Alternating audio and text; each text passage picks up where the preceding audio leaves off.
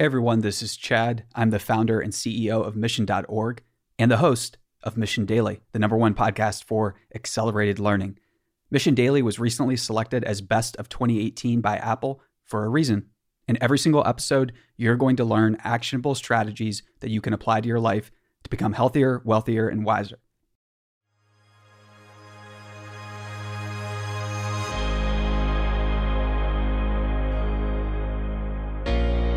Welcome to Mission Daily. And we have a special episode of the Mission Daily today because we're going to do an episode of the story after show as an episode of the Mission Daily. So, what does that mean for you? It means that you're going to get to hear some of the biggest lessons learned from two of our stories that we just told in our season for January, which was transformations. That was the theme of the season. And if you're not familiar with the story, it tells the unknown backstories of people who changed the world. So stay tuned and prepare for the after show on Mission Daily. Today, we're talking about two people who are near and dear to my heart. This is Stephanie Postles, and I'm joined by Chad Grills, and we're talking about Oprah Winfrey and Jim Carrey. Yes. So, the two of them I have watched and followed ever since I was little, starting with Jim Carrey. I mean, everything he always did was hilarious to me, but then Oprah as well.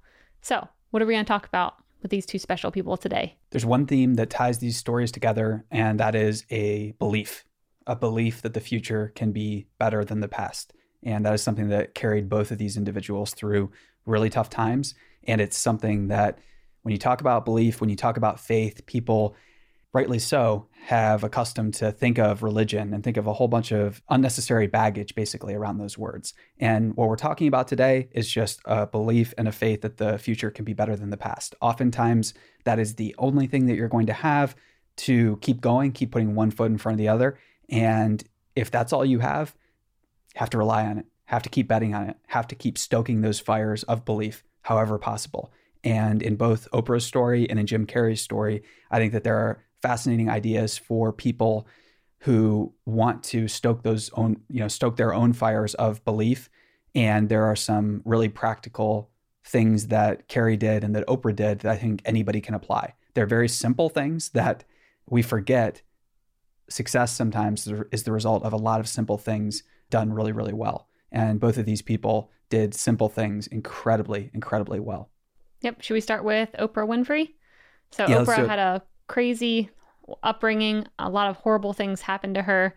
And I just love how every single time, especially at the turning point when she got sent to her dad's house, her being able to choose that she wanted to choose a different life, even after all the horrible things that happened before before that point. It was a small choice that she had the power to make. And it's easy to think that, oh, because this isn't perfect, I don't want to choose it. I don't want to make things a little bit better today because it's not going to result in the exact thing I want, complete freedom or something like that. So when that tendency creeps up to postpone making decisions or postpone making big changes because they're not 100% perfect or 100% ideal, I think that part of the story was a great reminder where sometimes you have to choose the lesser of two evils. Sometimes there are no good choices. And in fact, oftentimes there are no optimal choices. There are only choices that are less bad. Yep, love that. And that's exactly what happened with Oprah, where she chose the less bad path that ended up helping her spiral her into the exact career path that she wanted and made her what she is today through all those less bad choices that at the time might have seemed like they were getting nowhere, that she wasn't getting to where she wanted to be. But look at her now. Yeah. And I want to talk about an interesting challenge and thought experiment for everyone out there that's listening that I've done personally and a number of people I know have done this, which is basically exploring your earliest interests and natural hobbies basically. Your your natural things that you were interested in when you were very very young, when you were in that period kind of like pre-culture period before you went out into elementary school and schools and churches had their model of the world hoist upon you. Before all of that, what were you interested in? What were you doing? And in Oprah's case, her grandmother would look back on her life and say, You've been talking and trying to do what you, are doing now basically all your life from a very, very early age. And one of the things I did when I left the military was start to explore those things. And it was a very zigzagging, haphazard approach of just exploring all of my early interests and thinking really hard. Okay, wait, what was I doing when I was when I was two, when I was three? I think our society is extremely uh, ageist in many different ways, and oftentimes we look at young people as just being silly, foolish, cute, when in reality they might be demonstrating their natural proclivities, their natural things that inspire them, that really get them going, and that stoke the fires of belief in their own minds.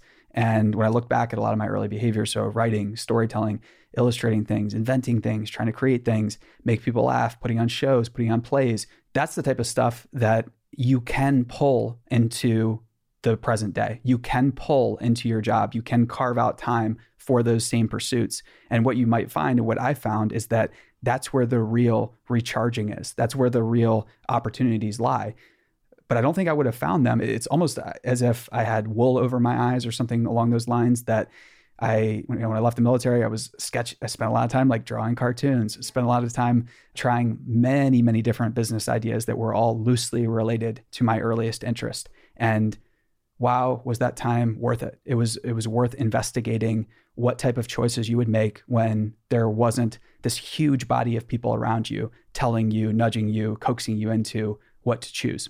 Yep. And I also think it's a really important point that sometimes people can't remember what they were doing in their early days. I know originally I really couldn't think back to, well, what did I like? It's pretty hard to remember, especially back when you're saying two or three years old. But what I love about Oprah's story is that her grandmother wasn't surprised. So it makes me think you can always go to your family members and say, hey, what do you remember about me as a kid? And start pulling that out of them. And then I'm sure memories are going to come back of like, oh, yeah, like you said, I love sketching and I love creating stories and I love putting on plays and talking and doing all this stuff that it just might help spark a memory that you wouldn't remember otherwise. Yeah, I think picture books are a great place to start. And what's really, really interesting and fascinating about the human mind is it will often produce results based on the questions you ask yourself. And so before sleep each night, ask yourself what you want to know. Ask yourself what you can't remember. And uh, in a way, demand that your mind, your subconscious, bring it to conscious. And the mind has a weird way of delivering exactly what you demand of it. Yep. And I would say Jim Carrey, moving on to him, was the exact same when it came to exploring interests that he had from an early age. He was performing in front of his family, trying to make a hard situation better by, you know, doing jokes and impersonations and things like that. And same type of thing, coming back to what you liked when you were a kid and look look where it's gotten him now. Yeah, and there are some uh, classic parts of the story where you know he writes himself a check for ten million dollars and dates it five years or whatever it is in the future on one of the nights that he drives up to the Hollywood sign, overlooks the city. And again, that type of unshakable belief and not a Pollyannish attitude, not the secret, although both Oprah and uh, Jim Carrey, I think, get lumped in that class of people. There's a lot of people out there that are pretty lame. I don't think Carrey and I don't think Oprah are even close to that uh, that class of of person, basically, because they not only put in the belief, but they put in the hard work necessary to create those experiences. Because as much as the universe will deliver what you think and what you what you work towards, I think that the universe rewards the risk takers. It it rewards the people that hold out belief and hold out courage and then have the courage to keep acting when there is no clear evidence that their actions are ever going to come to like full fruition. Yep. And yeah. when Jim Carrey wrote the check for $10 million and dated it five years in the future, didn't that come true? He got a $10 million check. Yeah. almost at exactly that point. Basically, it's exactly that. One of his first big checks for act- acting services rendered was from The Mask. And yeah. Yeah, that's amazing. It's definitely very good to think about how he probably did not at the time when he was writing that out he probably was battling with thinking like can i actually get here? Versus i know i can do it. I mean think about the back and forth that you would have with writing like a check to yourself for $10 million and just being able to push past that feeling.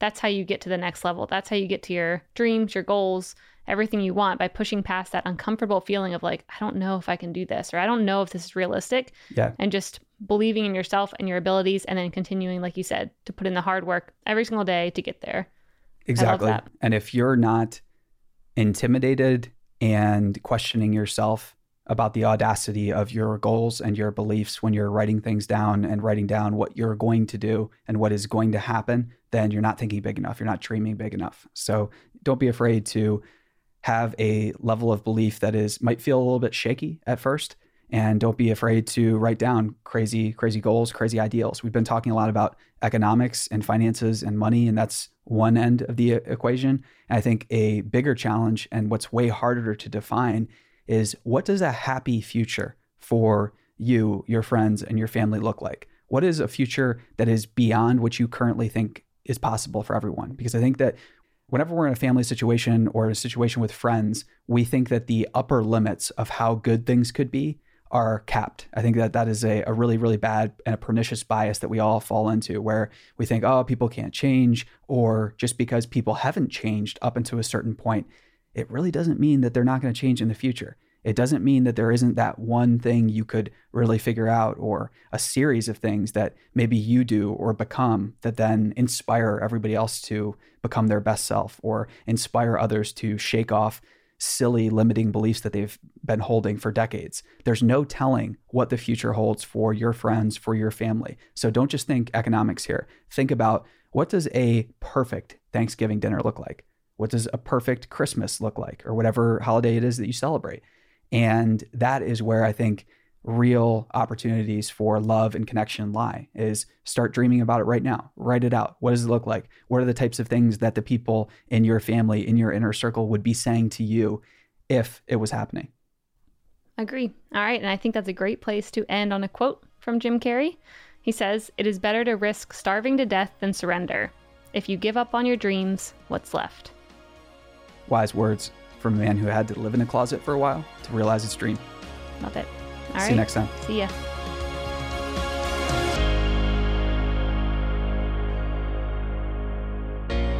Mission Daily and all of our podcasts are created with love by our team at mission.org. We own and operate a network of podcasts and a brand and story studio designed to accelerate learning.